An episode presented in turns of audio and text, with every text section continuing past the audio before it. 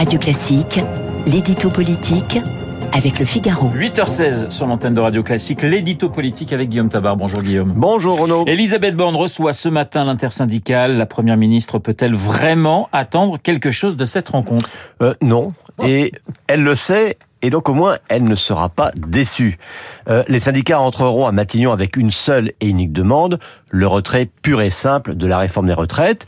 Elle leur répondra qu'il faut d'abord attendre la décision du Conseil constitutionnel et ils ressortiront en affirmant avec colère dans la cour de Matignon que ce gouvernement est décidément sourd. Alors me direz-vous, pourquoi cette rencontre si on en connaît d'avance l'issue? Eh Bien en fait, l'objet véritable de cette rencontre, c'est la rencontre elle-même.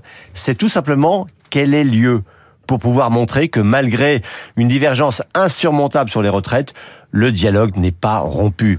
Et donc, autrement dit, euh, tout à l'heure, Elisabeth Borne aura moins l'oreille attentive aux déclarations de ses interlocuteurs que l'œil rivé sur sa montre car l'enjeu, il est là. Euh, si les portes claquent au bout d'un quart d'heure, ce sera un échec cuisant pour la Première ministre. Euh, si le rendez-vous récit a duré environ deux heures, eh bien, au moins, ça voudra dire qu'on se parle. C'est peu, mais ça lui suffit. Euh, Borne préfère une petite satisfaction à une grande désillusion. Elisabeth Borne, qui reçoit également les, les partis, peut-elle en attendre plus qu'avec les syndicats? Bah, Là encore, on est dans la stratégie des tout petits pas. on remet timidement la machine en route, la machine politique en route, en espérant que le moteur redémarrera. Et là encore, hein, la première ministre est lucide. Elle sait que de ces rencontres, il ne peut pas sortir un accord formel de coalition avec qui que ce soit. Non, ce qu'elle va vérifier, c'est plus simplement la possibilité d'obtenir des ententes ponctuelles texte par texte. Alors avec la gauche, c'est pas très bien parti. Euh, tous les groupes de la NUPES ont décidé en bloc de boycotter les rendez-vous de Matignon. Bon, il y a quand même Olivier Faure et Marine Tondelier qui sont venus euh, hier en tant que chefs de parti.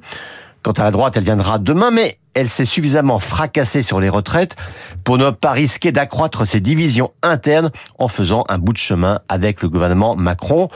Vous le voyez, hein, que ce soit du côté syndical ou du côté politique, pas grand-chose à attendre, si ce n'est de pouvoir dire on cherche des solutions. Est-ce sa place de première ministre qu'elle joue euh, avec ces rencontres? Bah, Disons qu'elle se sait observer, et par le seul qui compte en la matière, le président de la République.